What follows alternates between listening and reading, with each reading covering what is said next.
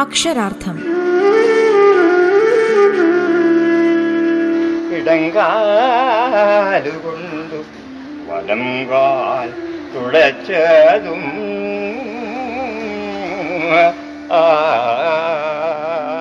അയ്യപ്പ പണിക്കർ കവിതയുടെ ചാരുരൂപം.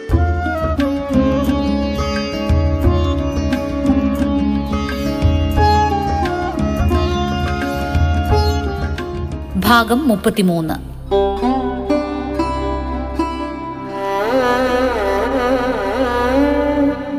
കവിതയിലോ ലേഖനത്തിലോ പ്രഭാഷണങ്ങളിലോ ഒന്നും തന്നെ പുറപ്പെടുവിക്കാത്ത ചില വെളിപാടുകൾ സ്വകാര്യ സംഭാഷണങ്ങളിൽ ഒളിപ്പിച്ചു വക്കുക എന്നുള്ളതായിരുന്നു അയ്യപ്പ പണിക്കരുടെ രീതി. ഭാവനാസമ്പന്നമായിരിക്കുന്ന ഒരു കവി കുശാഗ്രബുദ്ധിയായ ഒരു സാഹിത്യ വിമർശകൻ മൗലികമായ ചിന്തകൾ പങ്കുവെക്കുന്നൊരു പ്രഭാഷകൻ പ്രഗത്ഭനായൊരു അധ്യാപകൻ എന്നിങ്ങനെ പ്രതിഭയുടെ സ്ഫുരണങ്ങൾ സ്ഫുടം ചെയ്ത് ജീവിതചര്യയിലാകെ വിന്യസിച്ചുകൊണ്ടായിരുന്നു അദ്ദേഹം നടന്നിരുന്നത്. ആ നടവഴിയിലാകെ നടപ്പിലും എടുപ്പിലും നോട്ടത്തിൽ പോലും ഒരു ഉത്തമനായ കലാകാരന്റെ സർഗാത്മകതയുടെ വിലൂല തന്ത്രികൾ അദ്ദേഹം മീട്ടിക്കൊണ്ടിരുന്നു.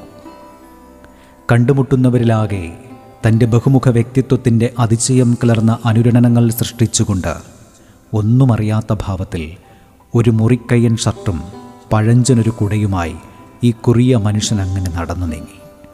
പരിചയപ്പെടുന്നവരിൽ ഓരോരുത്തരിലും തന്റെ നാനാവർണ സുഗന്ധിയായ സവിശേഷതകളുടെ വിഷാദമുദ്ര അവർ പോലും അറിയാതെ അദ്ദേഹം അവതരിപ്പിക്കുകയും ചെയ്തു. പ്രശസ്ത സാഹിത്യ നിരൂപകനും അധ്യാപകനുമായ കെ എൻ ഷാജി പറയുന്നു എന്റെ ജീവിതത്തിൽ ഇത്രയധികം സ്വാധീനം ചെലുത്തിയ മറ്റൊരാളുണ്ടെങ്കിൽ അത് കവി എം ഗോവിന്ദൻ മാത്രമാണ്. രണ്ടുപേർക്കും രണ്ട് ഭാഷ രണ്ട് രീതി രണ്ട് സമ്പ്രദായം രണ്ടതായ ക്രമം രണ്ടുപേരുടെയും പിതാക്കൾ നമ്പൂതിരിമാരാണ് എന്നത് കേവലമായ യാദൃച്ഛികതയ്ക്കപ്പുറത്ത് ഫലിതോക്തിയുടെ നിർമ്മമതയിൽ കുടികൊള്ളുന്നു. സബ്ജകളൊക്കെ നിരർത്ഥകമാക്കി ഈ ആധുനികോത്തര വർഗനായകൻ.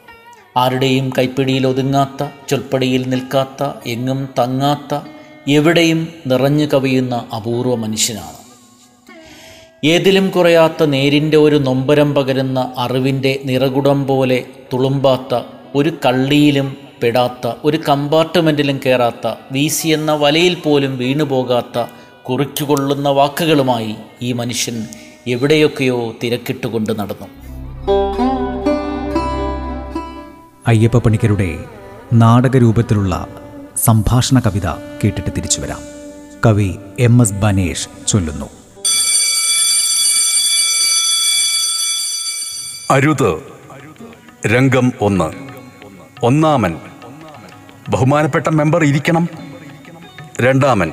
ബഹുമാനപ്പെട്ട ഞാൻ നിൽക്കുമ്പോൾ ഇരിക്കണമെന്ന് പറയാൻ വേണ്ടി എഴുന്നേറ്റ് നിൽക്കാൻ ബഹുമാനപ്പെട്ട മെമ്പർക്ക് അവകാശമുണ്ടോ എന്ന് ഞാൻ ചോദിക്കുന്നു. ബഹുമാനപ്പെട്ട മൂന്നാമൻ. ബഹുമാനപ്പെട്ട അതായത് പരേതനായ കിസ്ബിസ്കുസ്കിയുടെ പാർലമെന്ററി പ്രാക്ടീസ് പറയുന്നത് എന്തെന്നാൽ ആയിരത്തി തൊള്ളായിരത്തി തൊണ്ണൂറ്റിയഞ്ചിൽ പാരീസിൽ പ്രസിദ്ധീകരിച്ച പതിപ്പ് പുറം നാനൂറ്റി പതിനൊന്ന് വരി നാനൂറ്റി പന്ത്രണ്ട് അധ്യക്ഷൻ. ബഹുമാനപ്പെട്ട എല്ലാവരും കൂടി ഒരേ സമയത്ത് സംസാരിച്ചാൽ ബഹുമാനപ്പെട്ട സമയം ലാഭിക്കാമെന്ന് ഞാൻ ഉറപ്പു തരുന്നു. വരി. എല്ലാവരും വരി. ബഹുമാനപ്പെട്ട മുല കുടിക്കാൻ സമയമായി. ഒരു തൊട്ടിലിൽ മൂന്നു പേർ വീതം മുന്നണി കിടക്കുക. രാത്രിയിൽ ബഹുമാനപ്പെട്ട മൂത്രം മാത്രം ഒന്നാമൻ എന്റെ ബഹുമാനപ്പെട്ട പോയിന്റ് ഓഫ് ഓർഡർ രണ്ടാമൻ എന്റെ ബഹുമാനപ്പെട്ട അടി യന്ത്ര പ്രമേഹം. മൂന്നാമൻ ഇത്രാമത്തെ വകുപ്പനുസരിച്ച് മുപ്പത് പതിനായിരം പത്തൊൻപതിനായിരത്തി ഒരുന്നൂറ്റി പതിമൂന്നിൽ സർക്കാർ അനുവദിച്ച കാര്യം ബഹുമാന അധ്യക്ഷൻ. രമണ രമണ നീ ആ പ്രമേയം ഇനിയും വലിച്ച് രസിക്കുകയാണോ? ബ്രാക്കറ്റിൽ ശാന്തം പാപം. ഏതു കവിയുടെയും വാഗാർത്ഥ പ്രപഞ്ചത്തിൽ ഏഴിന്ദ്രിയങ്ങളുടെ സ്ഥലം കാലമാകുന്നതായി. കാണാം.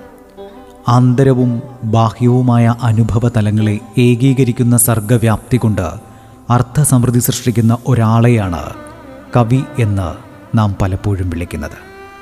അന്ന് ജീവിച്ചിരുന്ന മുതിർന്ന കവികളിൽ അക്കിത്തവും അയ്യപ്പ പണിക്കരുമായിരുന്നു സംഘത്തിലെ പ്രധാന സ്ഥാനികളായിരുന്നത്. ഇന്ദ്രിയ പ്രവിശകൾ മിക്കപ്പോഴും കേരള ഭൂമി പോലെ ഇടകലർന്നാണ് കിടന്നിരുന്നത്. ആദിമ ജീവകലവിയുടെ കാരണമായ ജീവനലീലയുടെ ആധുനികമായ ഒരു ഓളം അയ്യപ്പ പണിക്കരുടെ കവിതയിൽ പ്രകടവുമായിരുന്നു. അങ്ങനെയും കവിതയിലേക്ക് ഒരിടവഴിയോ നെടുവഴിയോ ഉണ്ടെന്ന് പ്രശസ്ത കവിയും അധ്യാപകനുമായ ഡി വിനയചന്ദ്രന്റെ നിരീക്ഷണം ഇത്തരുണത്തിലേറെ ശ്രദ്ധേയമാണ്. അദ്ദേഹം പറയുന്നു പണ്ടൊക്കെ പായിൽ നിന്ന് എഴുന്നേൽക്കുന്നത് ഭാരതത്തിലെ നദികളെ സ്മരിച്ചുകൊണ്ടായിരുന്നു. അത് ഗോത്രയാനക്കാരുടെ ഒരു പാരമ്പര്യവുമായിരുന്നു. ഞാൻ എന്റെ നയനങ്ങൾ തുറക്കാം സമുദ്രം പോൽ നാടുകൾ വിളിക്കുമ്പോൾ നാം ഒന്നായി ജനിക്കില്ലേ? എന്ന സറിയലിസ്റ്റിക് കാവുകന്റെ ഒരു സന്ദേഹക്ഷണം വായനക്കാരിലേക്കും വരുന്നുണ്ടാകും. വായിലെത്തിയ കടുകയ്പ് എവിടെന്ന് വന്ന് അറിയാതെ ഉഴലുന്നവനും ഗിരിവിഹാരിക്കും ഉണർവ് നനവിന്റെ നാക്കാകാം വിരലാകാം.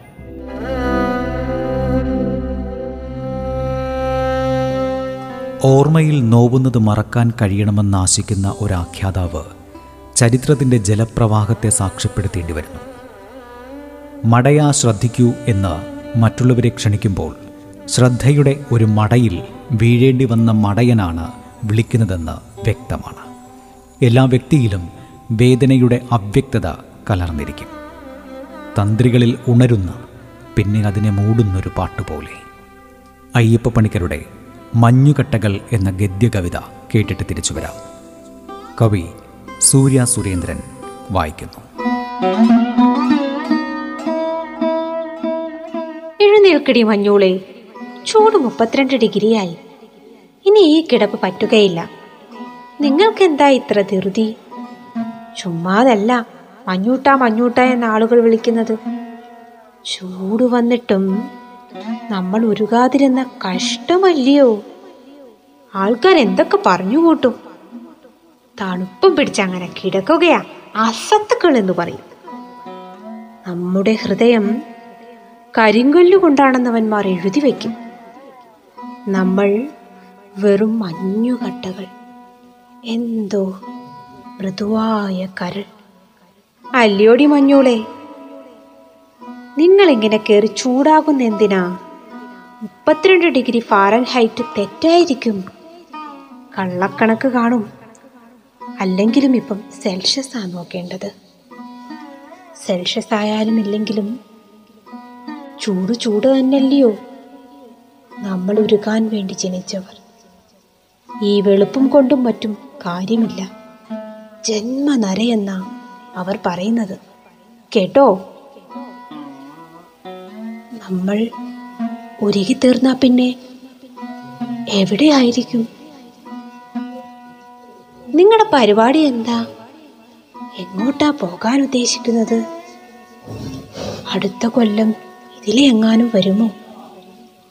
ഈ ഉള്ളവളെ കണ്ടാൽ അറിയുമോ എന്തോ?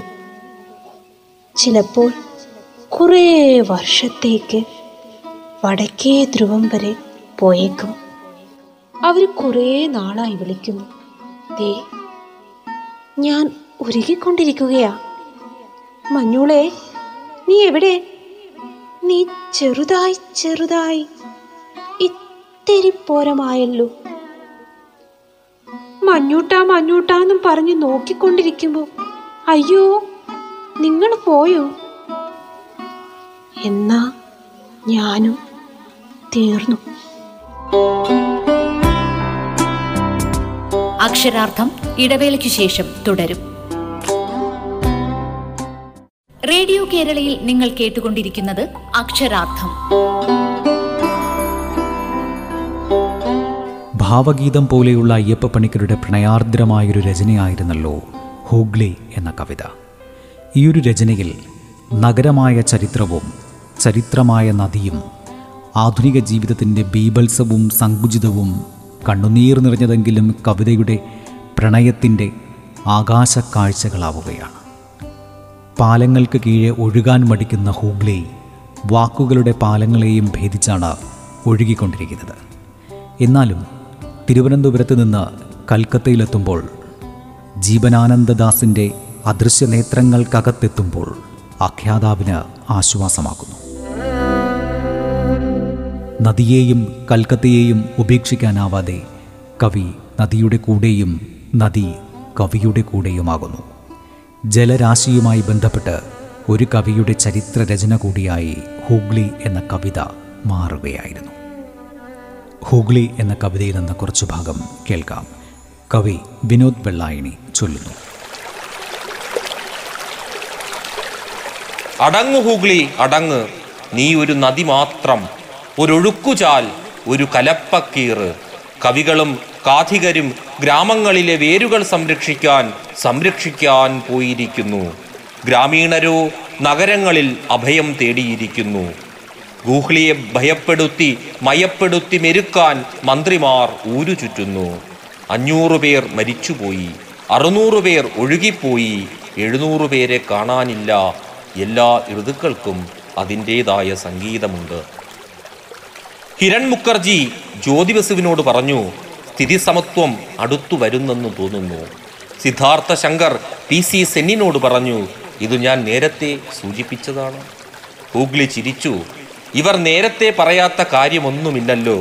പാലങ്ങൾക്കു കീഴെ ഒഴുകാൻ മടിക്കുന്ന ഹൂഗ്ലി ചങ്ങലയിൽ കിടന്നു കിലുങ്ങുന്ന ഹൗറ പങ്കുവച്ച രാഷ്ട്രീയ അധികാരത്തിൽ നിന്നു വിങ്ങിത്തെറിച്ച വ്രണഗന്ധം.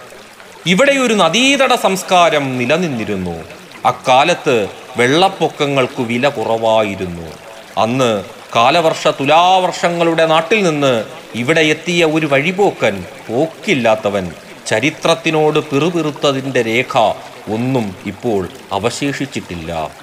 ഒരു നദിയും ഒരു നഗരവും പരസ്പരം വിഴുങ്ങിയതിന്റെ സ്മാരകമാണ് നിങ്ങൾ കണ്ടത് നിങ്ങൾ കേട്ടത്. ഒരു നദിയും ഒരു നഗരവും പരസ്പരം വിഴുങ്ങിയതിന്റെ സ്മാരകമാണ് നിങ്ങൾ കണ്ടത് നിങ്ങൾ കേട്ടത്. പിന്നെ നമ്മൾ താഴോട്ട് വീഴുന്നു. ചിറകുപച്ച മഞ്ഞപ്പാളി പോലെ അടിപതറി താഴോട്ട് വീഴുന്നു. നക്ഷത്രപ്പൊടിയുമണിഞ്ഞ്.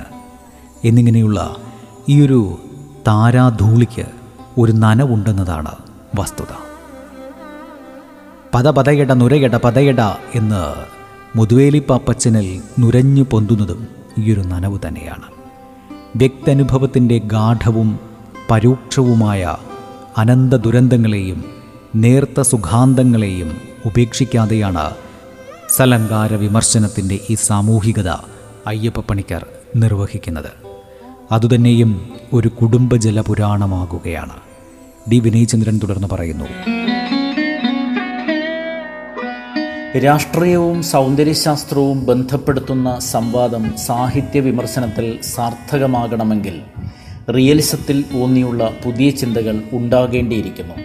ആധുനികതയും റിയലിസവും തമ്മിൽ പരസ്പരം വെട്ടിജയിക്കാനല്ലാത്ത അന്യോന്യം പങ്കിടാനും ആധുനികോത്തരതയിലേക്ക് പരിവർത്തിപ്പിക്കാൻ കഴിയുന്ന ഒരു ചർച്ച ഉണ്ടാകണം. അങ്ങനെ ഒരു ആഭിമുഖ്യത്തിന് റിയലിസത്തിന്റെ പരിധിക്ക് വെളിയിൽ നിർത്തിയിരുന്ന ഉപാധികളെ ഉൾക്കൊള്ളിക്കുകയും നവീനോത്തര ശാസ്ത്രവിജ്ഞാനത്തിന്റെയും പരിസ്ഥിതി സാക്ഷരതയുടെയും പരിസരബോധത്തിൽ എഴുത്തിലെ ചരിത്രപ്പറ്റി കാവ്യശക്തികളെ ഉപേക്ഷിക്കാതെ തന്നെ അന്വേഷിക്കേണ്ടതുണ്ട്. അയ്യപ്പ പണിക്കരുടെ കവിതയിലേക്കും ആധുനിക കവിതയിലേക്കും നിലവിലില്ലാത്ത പല ചാനലുകളും ഉണ്ടെന്ന് കാണാനാവുകയും ചെയ്യും.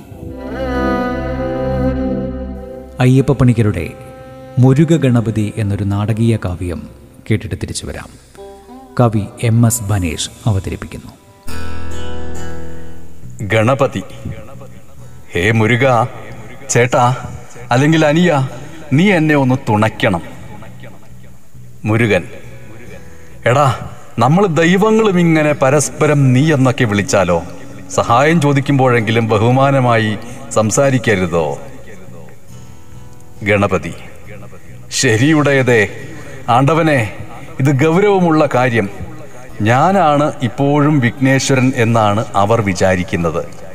തെറ്റി. ഞാൻ വിഘ്നേശ്വരനാണ് എന്നാണ് അവർ ഇപ്പോഴും വിശ്വസിക്കുന്നത്. ഇത്തവണ കൂടി ഈ വിഘ്നം മാറ്റിക്കൊടുക്കാൻ ഞാൻ ബാധ്യസ്ഥനാണ്. അതുകൊണ്ട് അവിടുന്ന് കൂടി ഒരു കൈ സഹായിച്ചാൽ ഈ വിഘ്നം മാറ്റിക്കൊടുക്കാൻ സാധിക്കും. മുരുകൻ ആനത്തലയാ. നീ ഒരുപാട് സംസാരിക്കുന്നു. കാര്യം പറ. ഇല്ലെങ്കിൽ മറ്റേ കൊമ്പും ഒടിയാറാകും. ഇപ്പോൾ നല്ല വിലയും കിട്ടും. ഗണപതി ആ പഴയ കാര്യം ഇനിയും ഓർമ്മിപ്പിക്കരുതേ. എനിക്കെന്നും ഒരു കൊമ്പേ ഉണ്ടായിരുന്നുള്ളൂ എന്ന് ഞാൻ സ്വയം വിശ്വസിപ്പിച്ചു വച്ചിരിക്കുകയാണ്. വിജ്ഞാനകോശത്തിന്റെ അടുത്ത പതിപ്പിൽ അങ്ങനെ ചേർക്കുകയും ചെയ്യും. പിന്നെ എന്റെ തല ഇങ്ങനെ ആയത് എന്റെ കുറ്റമാണോ? ഉത്തരവാദപ്പെട്ടവർ വരുമ്പോൾ ചോദിക്ക്. ഒരടിയന്തര കാര്യം വരുമ്പോൾ പുരാണ കഥ പറയാതിരിക്കരുതോ സ്കന്ധ? അഥവാ ഷൺമുഖ അല്ലെങ്കിൽ സുബ്രഹ്മണ്യ മുരുകൻ. ശരി ശരി. കാര്യമോത് ഗണപതി.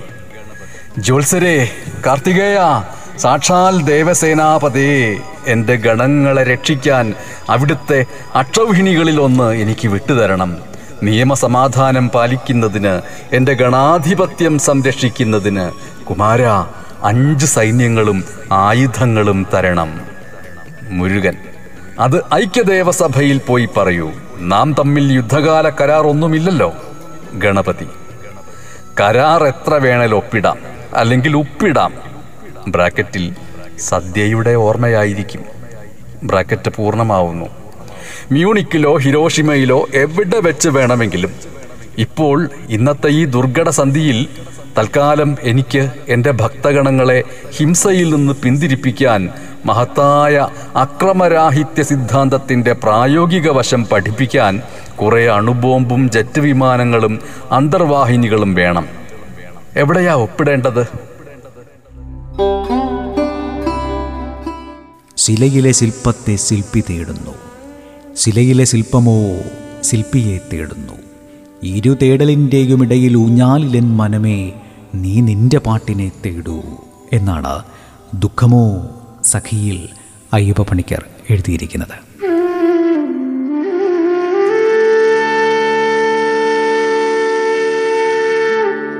അക്ഷരാർത്ഥം. ഇടങ്കാലുകൊണ്ടു വലം കാൽ തുളച്ചതും